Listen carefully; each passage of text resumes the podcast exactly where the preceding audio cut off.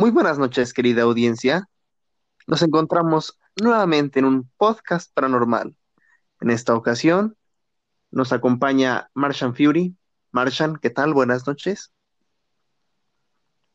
Mm, Buenas noches, estamos en el penúltimo capítulo de, del año y de, de la primera temporada del Grupo Paranormal. Ah, sí. También, Y ya, pues ya, hay que irnos preparando para la despedida. también se Ujú. encuentra con nosotros eh, Gamastor. Hola, soy yo. Ay, qué raro. A ver, también, por supuesto, Gajo. Hola, Gajo. Oli, Oli, buenas noches. Así como dijo Martian Fury, ya estamos planeando el segundo opening de nuestra segunda temporada de, de El Grupo Paranormal. Así que espérenlo. A lo mejor lo, lo hace Canaboom o Asian Kung Fu Generation. Entonces, espérenlo con ansias. Sigo riéndome, me disculpa.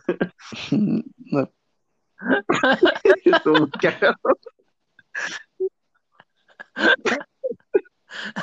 Ok, pues en esta ocasión Gajo nos tiene un, un tema muy, eh, bueno, es diferente. Vamos a hablar de una historia eh, que es paranormal, tétrica, y esperemos la encuentren muy entretenida. Dale con todos, Gajo. Vale, vale. Bueno, mm, como se habrán dado cuenta, eh, he estado dedicando algunos episodios de eh, fanses, ¿cómo se dice? Bueno, sí, de fans, que en plural, que nos han estado escribiendo y sugiriendo que quieren escuchar. ¿Eo? ¿Seguidores? Sí, de seguidores. Sí, es que fans como que se escucha más fancy, entonces pues fanses. Y pues en parte también porque se me secó un poco el cerebro y ustedes fanses eh, sugirieron muy buenos temas. Este me interesó mucho porque la verdad es que nunca lo había escuchado y casi que puedo apostar que casi ningún, valga la redundancia, casi ningún mexicano tampoco lo ha escuchado. Es un tema que eh, abunda mucho en internet, pero que pues no es tan florido. Y básicamente el título que le pondría es El demonio de la catedral. Tema sugerido por nuestro fan Mauricio Vega, Vera, perdón. Eh, gracias por seguirnos, bro. Eh, muchísimas gracias por proponer este tema. Aquí te lo traigo. Espero sacarte de las dudas. Si ya sabías sobre el tema, pues ahí nos escribes alguna corrección o algo. Si no, pues intentaré explicarte todo lo que leí y, e investigué de esto, ¿vale? Entonces, ¿están listos, compañeros? Ajá. N- No los Sí. escucho. Ah, no, no es cierto. Vale, vale. Pues el demonio de la catedral. Eh, quiero aclararles antes de empezar con a relatarles esta historia que pues la neta hay muchas versiones de esta leyenda. Eh, algunas un poquito más como fantasiosas, otras un poquito más apegadas a lo real. La neta no encontré que historias como la verdadera. Y a pesar de que esta historia se, se repetía en muchos blogs y videos de YouTube y así, la neta es que pues cada, yo siento que pasó algo así como un efecto de teléfono descompuesto y cada quien como que le, le agregó su cosita o le quitaron cositas y así, ¿no? Pero ahí les va. Compañeros míos, ¿ustedes ubican la Catedral de México? Ajá. La que está en el Zócalo, ¿no? Eh, no tengo idea, nunca he ido, pero Sí. creo que sí es esa. Sí hemos ido. ¿Qué es Sí hemos ido. ¿Sí hemos ido? No mames, Sí, no me acuerdo. Sí, sí, hasta te pudiste platicar con No un don mames, ahí ¿neta? al lado. Verga, de eso no me acuerdo. Sí. Bueno, Sí, al parecer he ido, pero no lo recuerdo. Tal vez Qué suprimí el cagado. recuerdo, pero no sé por qué. Pero bueno, eh, yo no tengo ningún puto recuerdo de la Catedral de México. Pero bueno, esta historia. bueno, no entramos, pero sí Ah, estuvimos a un lado. por eso Sí. no la recuerdo. Pero esta historia se desarrolla en la Catedral de México. Eh, algo me confundí por ahí. Según yo, nada más hay una Catedral de México.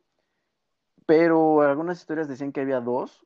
Me parece ser que tumbaron una primer catedral que hubo y construyeron una segunda sobre esa. Pero en fin, estos son datos pues históricos, por así decirlo. Y pues continuaré, ¿vale? La primera catedral de México se construyó en 1521 por órdenes de Hernán Cortés. Algunos dicen que fue tres años después de esta fecha, o sea, en el 1524. Eh, números más, números menos, perdónenme, no, no soy como muy, muy bueno para esto de la historia, pero aquí tenemos a... ¡Ay, Gamastor! Ah, sí. Aquí tenemos a Gamastor, entonces ya me corregirá. Ajá. Eh, esta fue edificada sobre el templo azteca del dios Huitzilopochtli. Como muchos ya sabrán, pues durante la conquista eh, muchos eh, templos antiguos fueron como minimizados y se les construyeron templos encima de ellos como para demostrar que el poder católico era más vergas y estaba por encima de todo. O en su defecto se destruían los templos antiguos y en esa misma zona se construía un templo católico, pues para demostrar de qué lado más la iguana, ¿no? Eh, años más tarde, en 1536, conforme la colonia iba creciendo y los indígenas crecían en proporción, nació la necesidad de ampliar eh, esta catedral. Lo que yo encontré es que se derribó esa primera catedral que que ordenó construir Hernán Cortés y sobre esta misma se edificó una nueva, o se intentó, bueno, no, sí se edificó una nueva, perdón. Inclusive, eh, viendo unos videos de YouTube, mencionaban de que había columnas de la primera catedral que se usaron aún para la segunda catedral y que todavía están ahí y que se pueden ver y apreciar. Y que inclusive aún hay piedras del templo del dios Huitzilopochtli que se usaron para construir la primera catedral y que también se usaron para construir la segunda catedral. Entonces, pues, si entran a nuestra OnlyFans y escuchan el capítulo de las energías, pues ya sospecharán que a lo mejor por ahí hay algo de eso, ¿no? Durante su reconstrucción, la cual al parecer tardó más de 200 años, al parecer sucedió algo mórbido. En el año de 1629 ocurrió una terrible inundación que tapó casi por completo la catedral en construcción. Tomemos en cuenta que les dije que tomó un chingo de tiempo pues construir esta catedral y durante su construcción pues al parecer hubo una inundación. Esto, aparte de construir, ay, perdón, Phil Barrera, esto aparte de, mm, inundar parte de donde se estaba construyendo la catedral, también inundó la sacristía, la sacristía, perdón. No sé qué tenga de relevante que se haya inundado la sacristía, pero pues ahí lo especifica la historia. Fue entonces cuando... ¿eh? Ok. Sí, para los que no sepan, una sacristía es donde los padrecitos se cambian para verse modo padrecito. Pues es que hace cuenta que a lo mejor, o sea, a, lo mejor sí que ver, o sea, desconozco, desconozco la historia, o sea, o sea, desconozco la historia, o sea, apenas la estoy escuchando por ti, la primera, eh, primera vez, pero por ejemplo, eh, digo, en los templos católicos, pues siempre, bueno, en esas épocas antes, pues ahí se enterraba a la gente, pues, o sea, no, no en el patio, sino así como que adentro, ¿no? Porque obviamente, pues ahí, pues, según estaban como más cerca de Dios, ¿no? O sea, estaban así como que yo con la o sea, los enterraban adentro. Oh. Entonces, obviamente, oh. Entonces, obviamente, pues, este, a lo mejor, a lo mejor ahí en la sacristía, pues había algo, ¿no? O sea, un, un muertito, algo así.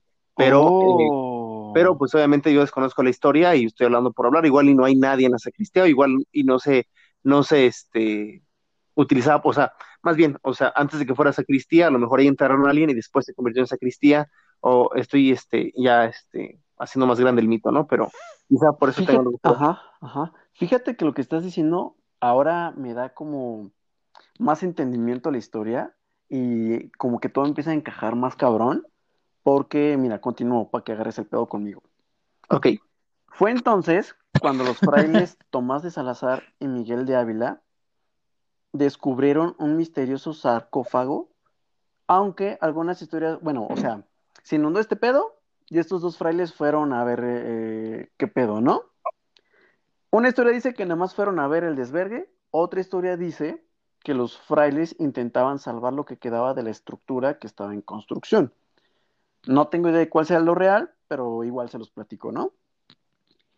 Los frailes avisaron que encontraron pues este, eh, este sarcófago que les comento al Padre Superior, pero este no supo qué hacer con él, pues las aguas de la inundación no permitían maniobrarlo. La neta, este pequeño, estas líneas que les acabo de decir, no entiendo, o sea, no logro imaginar qué pedo con esto, porque dice, así que lo movieron a un lugar donde solo quedaba el lodo producido por el agua. Lo que yo alcanzo a imaginar es que estaba así como un pequeño, bueno, un gran charco de agua y no sé qué intentaban, no sé por qué intentaban maniobrarlo, pero obvio la respuesta más fácil era como arrastrarlo hacia la orilla, ¿no? Donde había como más tierrita, lodo y así. No sé, es lo que yo imagino. No encontré más. Es, que, es, que, hace cuenta que pues, también, o sea, uno ve las catedrales así de ahorita y pues, ves que tienen mármol y así, porque obviamente ya atraviesa como por varias etapas de construcción, remodelaciones y así, pero pues sí, no sé, digo igual otra vez desconozco en qué año fue, o sea, bien, bien, eh, igual desconozco así como la historia total así de la catedral, o sea, como en qué año se construyeron cada cosa, eh, digo, la gente que es de la Ciudad de México, pues a lo mejor, y que obviamente está este, más interesada, en el, o sea, me refiero, más eh, inmersa en el tema, pues ha ido más veces, ha visto más cosas, este, o, estudió algo similar a la historia o a la antropología, pues obviamente tendrá una mejor percepción de, de esto, ¿no? Pero no siempre las iglesias fueron así, o sea, quizá en, la, en, el primer templo, segundo templo, como dices, pues el, el, piso era de tierra, ¿no? Y esto me recuerda muchísimo quizá a las misiones que hay, por ejemplo, en la Sierra Gorda de Querétaro, o quizá, por ejemplo, el Álamo en San Antonio, Texas, en Estados Unidos, donde obviamente pues tú ves cómo eran así los, los, templos, o sea, que estaban así todos bien gachos antes, o sea, que tenían como piedra, pero, o sea, o sea, como que iban como evolucionando, remodelándose, hasta obviamente acabar en lo que mm. son hoy. O sea, no es así como que de, así desde el principio fueron así. No, no, no, o sea, ¿no? No, me malentiendas, no, no, no, no me imaginaba así como un templo acá súper chingón, con mármol, oro y piezas así cabronas. No, o sea, lo, lo que yo no entiendo es por qué querían maniobrar el puto sarcófago dentro del pinche inundación, ¿no?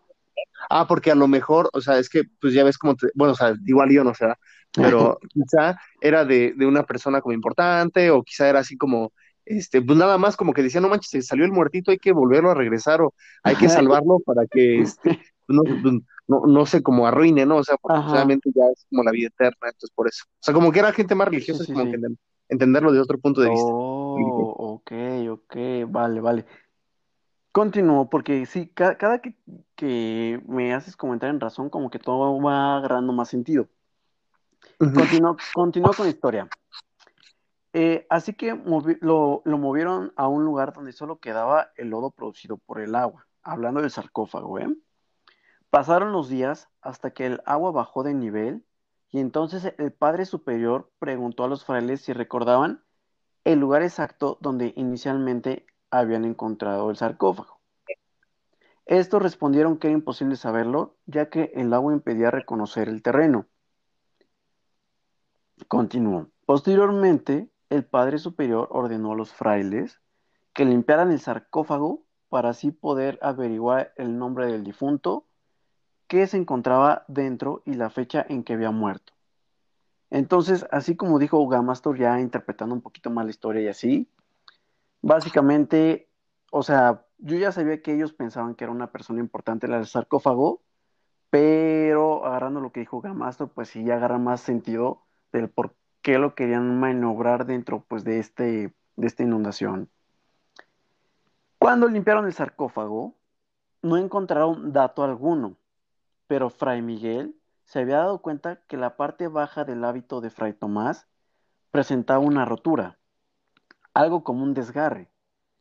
Fray Tomás pensó que posiblemente el desgarre se lo produjo con un clavo de los muchos que habían en la construcción e incluso en el sarcófago. Está raro porque describen que el sarcófago era de piedra, entonces no entiendo por qué tendría clavos el sarcófago, pero bueno.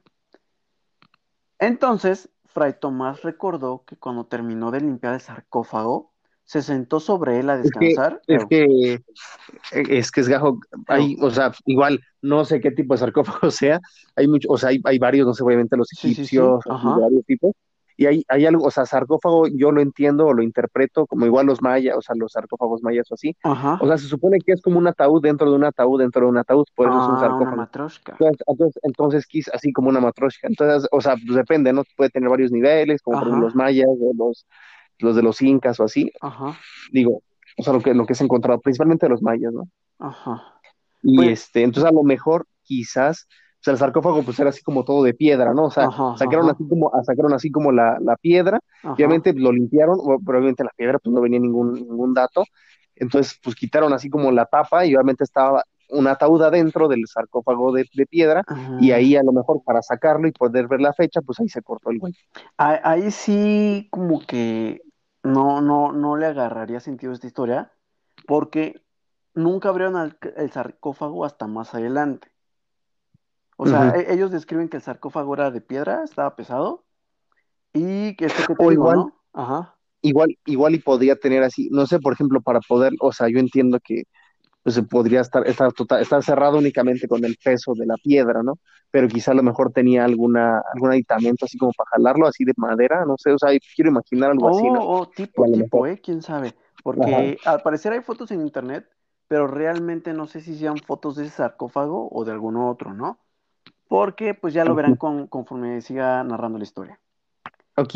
Les decía, eh, pensaban que a lo mejor se había rasgado con un clavo de la construcción o del mismo sarcófago, pero Fray Tomás recordó que cuando terminó de limpiar el sarcófago, se sentó sobre él a descansar y sintió como si alguien le hubiera jalado las ropas. Nada común. Y aquí me digo yo, no mames, como que nada común, o sea, qué pedo, ¿no? Por la tarde, llegaron a la construcción los arquitectos y el maestro de obras. Lo del sarcófago, no sé bien si fue, si lo encontraron en la inundación en la noche, en la madrugada, en la mañana, no especifican horas, pero se supone que pues después de días bajaron las aguas y un día llegaron estos eh, constructores y el Padre Superior les mostró el extraño sarcófago y dijo no haber encontrado ningún nombre o fecha que les guiara para saber quién había sido el que estaba enterrado dentro de él. El maestro de obras tampoco recordó el lugar exacto donde estuvo durante la inundación. Y esto se me hace muy raro porque en ninguna parte, de todas las historias que leí, en ninguna parte dice que el maestro de obras estuvo ahí tratando de mover el sarcófago cuando estaba, cuando surgió, perdón, dentro de la inundación. Nada más habla de los dos frailes. Pero bueno, me resumo a, decirles tal cual como estaba la historia que le encontré, ¿va? Así que, así que decidieron dejarlo en el lugar en donde estaba hasta que pudieran hablar con las autoridades eclesiásticas y el señor virrey. El sarcófago permaneció en el interior de la catedral en construcción. Por la tarde-noche, Fermín de Huesca un joven organista llegó a la catedral para afinar el órgano que había llegado de España esa misma mañana. Descubrió el sarcófago y se detuvo tentado por la curiosidad. Ay, güey, creo que me salte, esperen. Y se detuvo tentado, así, ah, perdón, jiji. Y se detuvo tentado por la curiosidad. Así que lo inspeccionó. Y vio que no tenía ninguna descripción. O sea, básicamente llegó pues este este organista iba a, chambear, vio el sarcófago y dijo, no mames, a huevo, está, está bien vergas, lo voy a checar. Y, y pues vio lo que todos vieron, que no había un nombre a quien se le atribuyera pues ese muertito, ni una fecha de cuándo se petateó ese muertito, ¿no? Pero este organista, este Fermín de Huesca, descubrió que tenía una hendidura en una esquina de la tapa. Por curiosidad se asomó por aquella hendidura para ver su interior. Su sorpresa fue enorme, pues escuchó un ruido y vio que algo se movió dentro. Se quitó asustado, pensando que posiblemente se trataba de una rata, y aunque el silencio, las sombras y la soledad hacían mucho más siniestro que el sarcófago, la curiosidad pudo más que su miedo y nuevamente se acercó e introdujo por la hendidura un pedazo de papel que envolvió a manera de rollo para facilitar su entrada por el agujero. Pero cuando creyó que el roedor mordería el papel, de repente sintió un fuerte tirón como si alguien lo hubiera jalado desde el interior. Entonces sacó el papel y se sorprendió cuando vio que no tenía mordeduras, sino que sus bordes estaban ennegrecidos y cortados. Aquí hay otras historias que dicen que cuando sacó el papel salió quemado. Eh, palabras más, palabras menos. Lo que fue real es que, bueno, entre comillas real, porque pues no sé si esta leyenda sea real. Eh, lo que fue real es que este organista jalaron el papel que le introdujo y lo sacó pues negro y como cortado. El organista corrió aterrorizado hacia la puerta del templo mientras gritaba, auxilio, auxilio, hay alguien dentro del sarcófago. Chan, chan, chan. Había una piñata embrujada dentro del sarcófago. sí. Entonces, mientras huía despavorido por los pasillos de la catedral. Era Juan Topo. No, Phil Barrera, qué pedo mi agua. Continuó. Mientras subía despavorido por los pasillos de la catedral, se encontró con el padre superior, quien, al verle tan asustado, le preguntó cuál era el motivo de su angustia. El joven le respondió que dentro del, del sarcófago había alguien. Le mostró las manchas que tenía el papel, pero el superior le dijo que seguramente era solo su imaginación. Aquel joven organista, temblando de miedo, le dijo que sus palabras eran verdaderas y que por nada en el mundo volvería a acercarse al sarcófago. Insistió en, decir que dentro de él había algo vivo y entonces se fue a toda prisa. El Padre Superior, eh, recordemos que era la tarde-noche cuando sucedió todo esto, alumbrando con un cirio, se acercó sin ningún temor al sarcófago miró que el agujero era muy pequeño, pero que había la posibilidad de que a través de él se hubiera metido pues algún tipo de roedor, ¿no? Como ya sabrán muchos, las ratas son muy elásticas, entonces pues casi casi caben por todas partes. Así que sin miedo, pegó el ojo en aquel agujero del mismo, al mismo tiempo, perdón, que intentó alumbrarse con la luz del cirio, y de pronto su rostro se mostró aterrorizado. El padre gritó, Dios mío, y después de esto comenzó a rezar rápidamente. Retrocediendo poco a poco, se alejó del sarcófago. Aquí es cuando empieza lo mórbido. Al día siguiente, las sombras de construcción de la catedral. ¡A la madre! Ok, ok. Al día siguiente, las obras de construcción de la catedral se paralizaron. El padre superior acudió al santo oficio Sinceramente, no entendí que era el Santo Oficio, pero em, lo interpreté como. Santo Oficio es la misa. Oh, pues qué raro. Porque, bueno, leyendo la historia se interpreta como que fue a, una reunión de sus superiores, ¿no? Como donde se. se... Ah, el Santo Oficio es la Inquisición. ah, oh, oh. Sí, sí, sí. Sí, sí, sí. O como que fue una reunión así como como a lo mejor un juicio o algo así. Pues como el que, no, no, se interpreta tanto así, sino como que se, interpreta la historia como que fue con sus superiores, ¿no? El como el de Torquemada, sí. ¿Eh? Oh? ¿Fue con Diosito?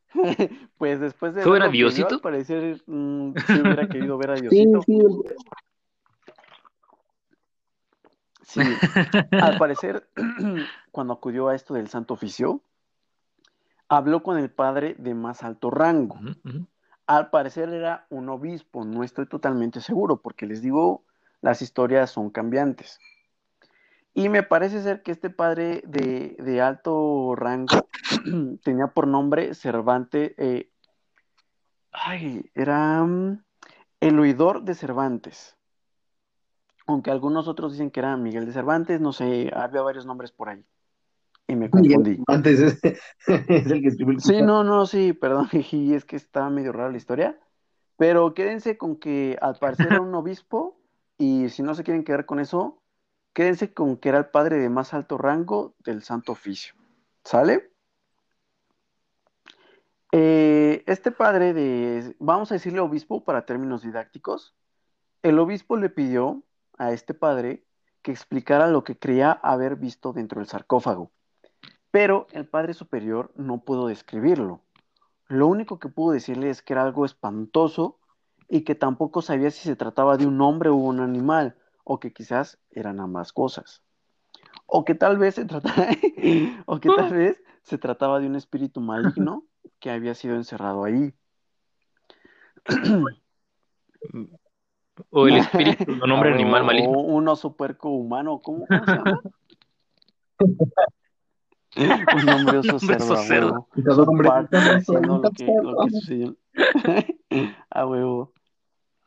Entonces, el padre super... Ay, déjenme desbloqueo esto porque si no me va a desconectar. Listo.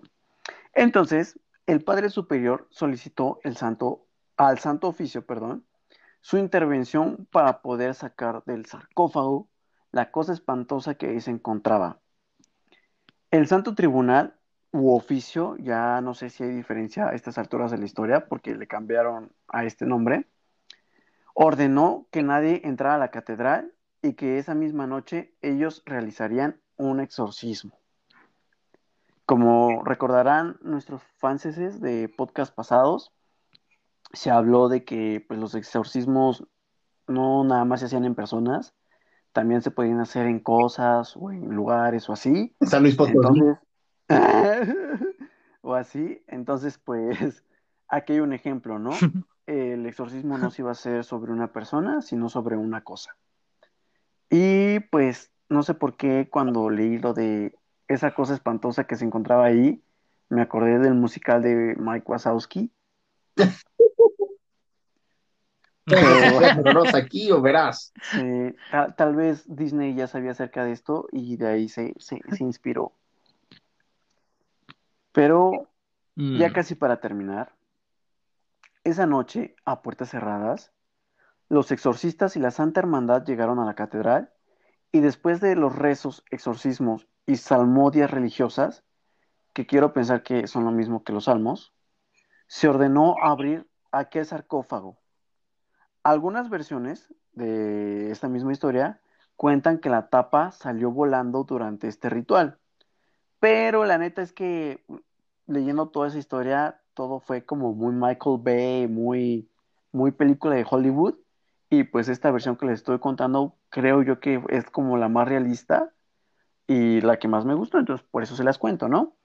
Pero igual, si, si no les gusta esta versión, pueden buscar en Google como El demonio enterrado en la Catedral de México y van a encontrar varias, varias versiones.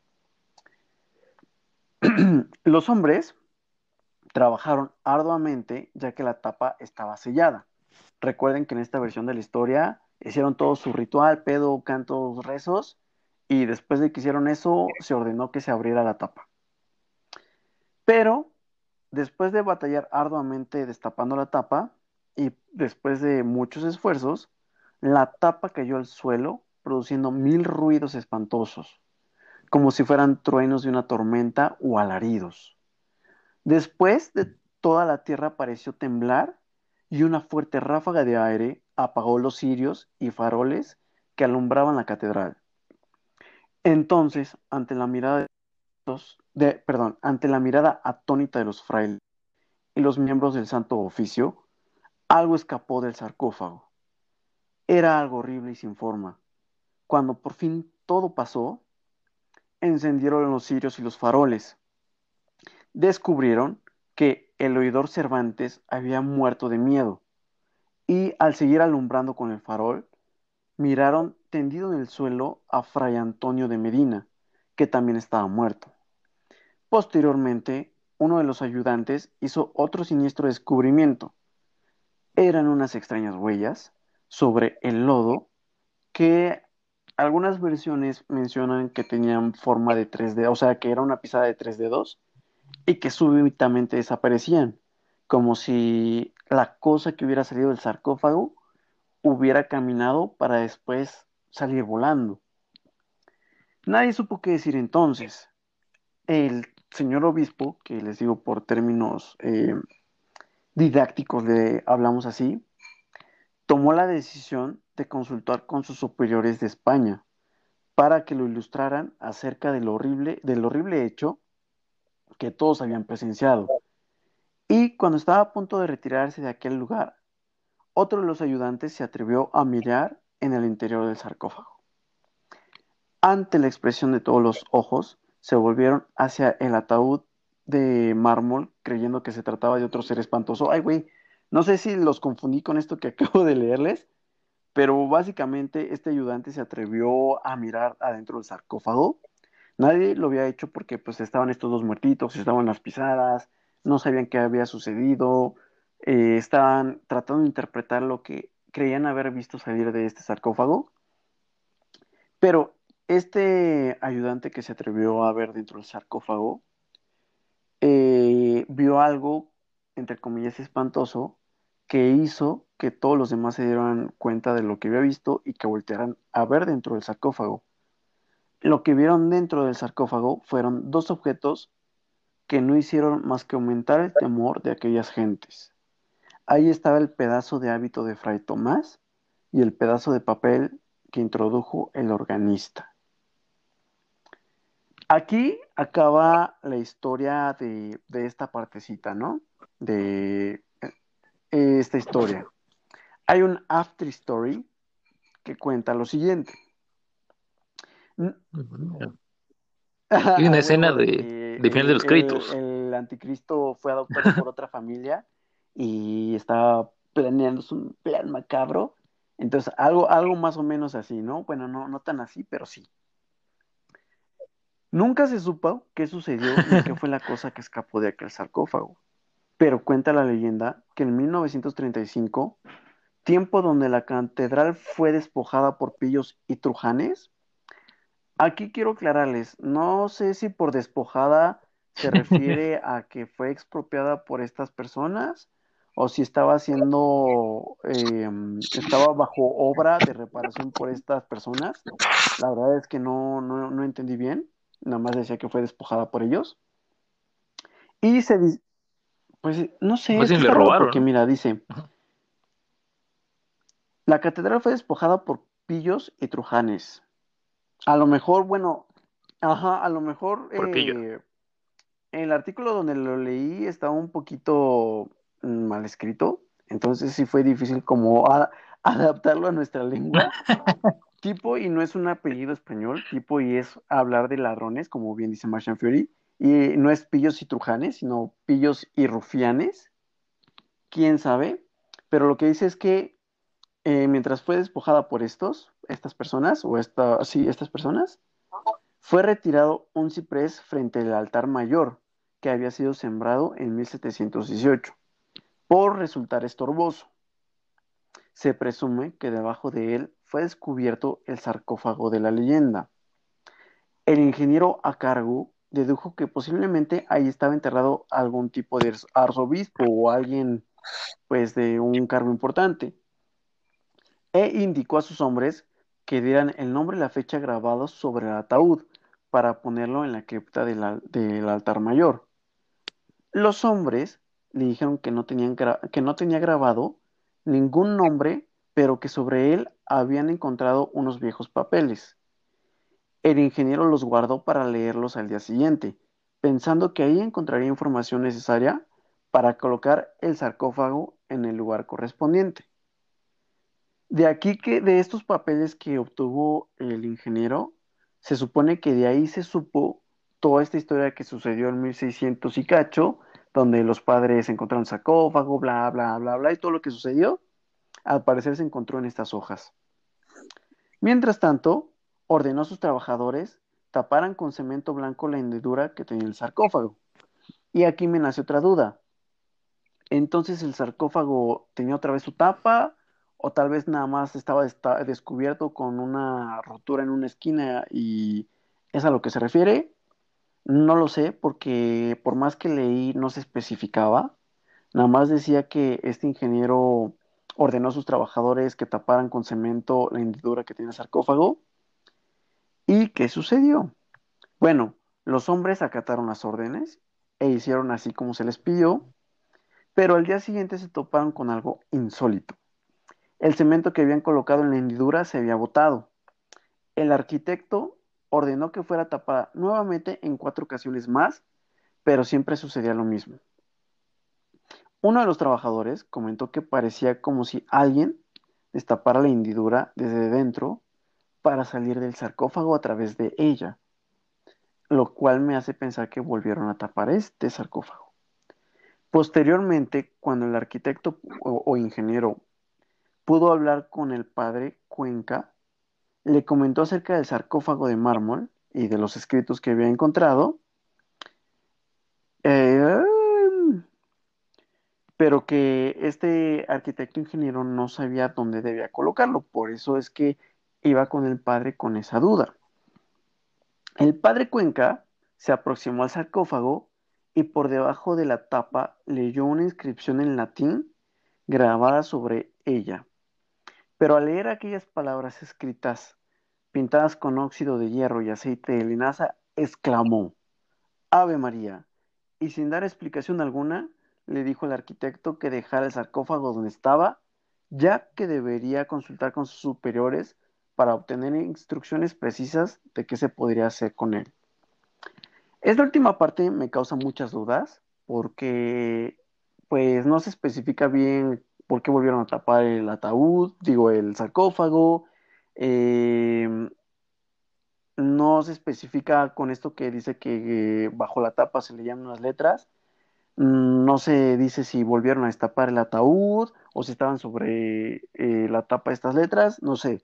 Está muy confuso, pero lo más específico que pueden encontrar de este After Story es lo que les acabo de leer para terminarles esta pequeña historia, eh, otra versión habla que mucho tiempo después del exorcismo de pues, este sarcófago, el investigador Robert Freeman de la revista Fate logró encontrar más información al respecto de este sarcófago.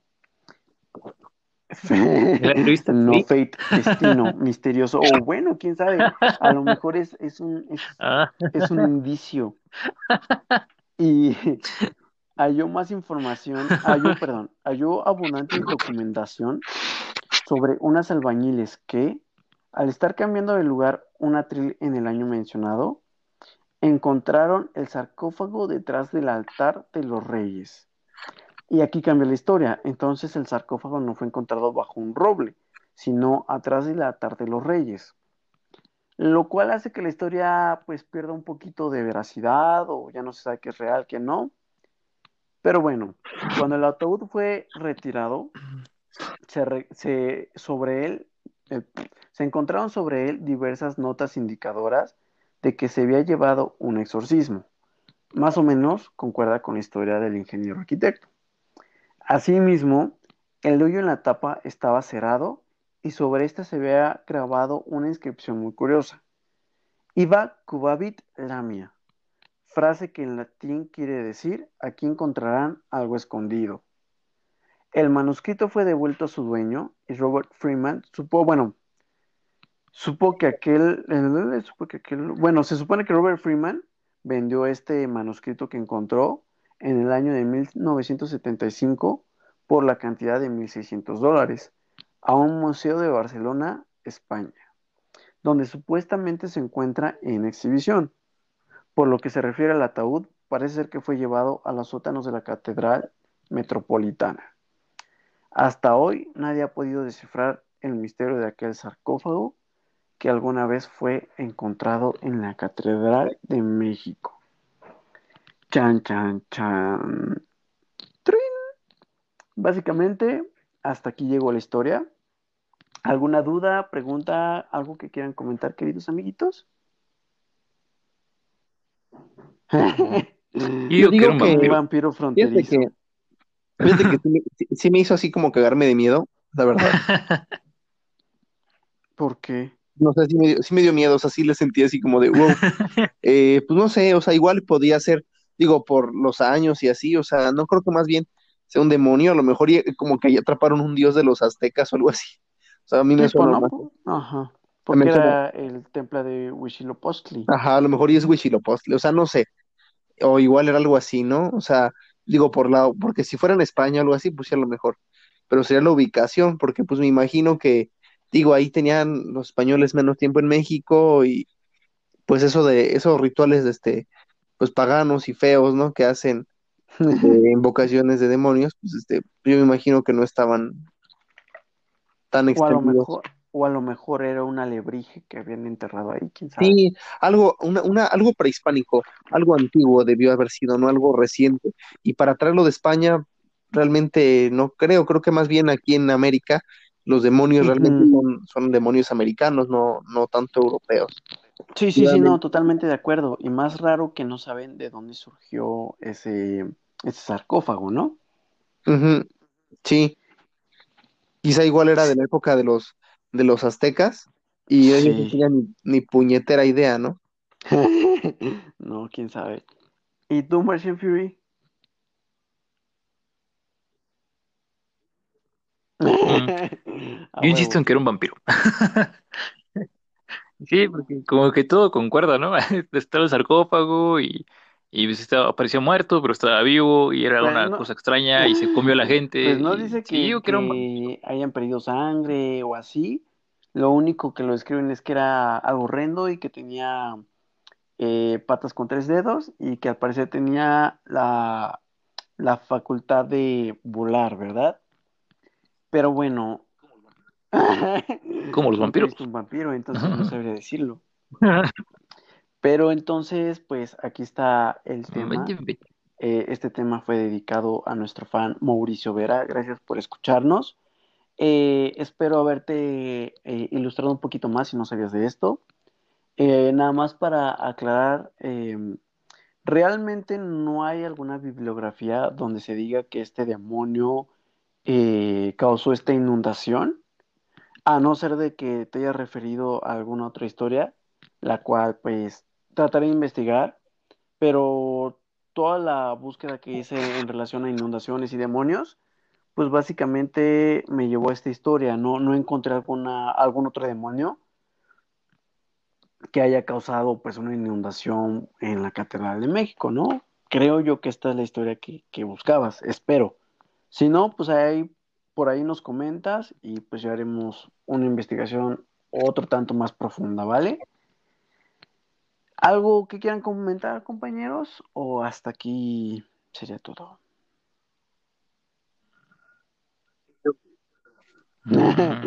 Sí. Yo digo Por- que sería todo. Perfecto. Entonces, pues muchísimas gracias por escucharnos a todos ustedes, franceses. Gracias y también Eh, gracias por sus comentarios. Sí, neta, eh, va creciendo este pedo gracias a ustedes y esperemos que crezca más. Créanos, estamos en toda la disposición de eh, recibir si tienen curiosidad de algún tema que quieren que hablemos o así. eh, pues aquí estamos con toda la disposición. Eh, nada más comentarles yo de mi parte, mi conclusión de esta historia es que pues yo realmente no creo tanto en esta historia porque pues es, suena más como a leyenda colonial, más que algo así como registrado que haya sucedido, que haya sido medio raro. Pero bueno, es mi punto de vista. Eh, ya saben, creo en muchas cosas, en muchas otras no. Pero pues bueno, eso sería todo por parte del grupo paranormal. Eh, Diana Prince, te, te extrañamos, esperamos que tu iluminación llegue pronto para que nos, nos ilumines con tu iluminación, aunque se escuche estúpido, pero sí. Eh, y pues nada, cuídense, no, no, no le aflojen, el coronavirus eh, todavía no se va, lávense muy bien las manitas. Y pues sería todo. Los queremos, que tengan bonita noche. Hasta luego. Sí, sana distancia. Hasta luego.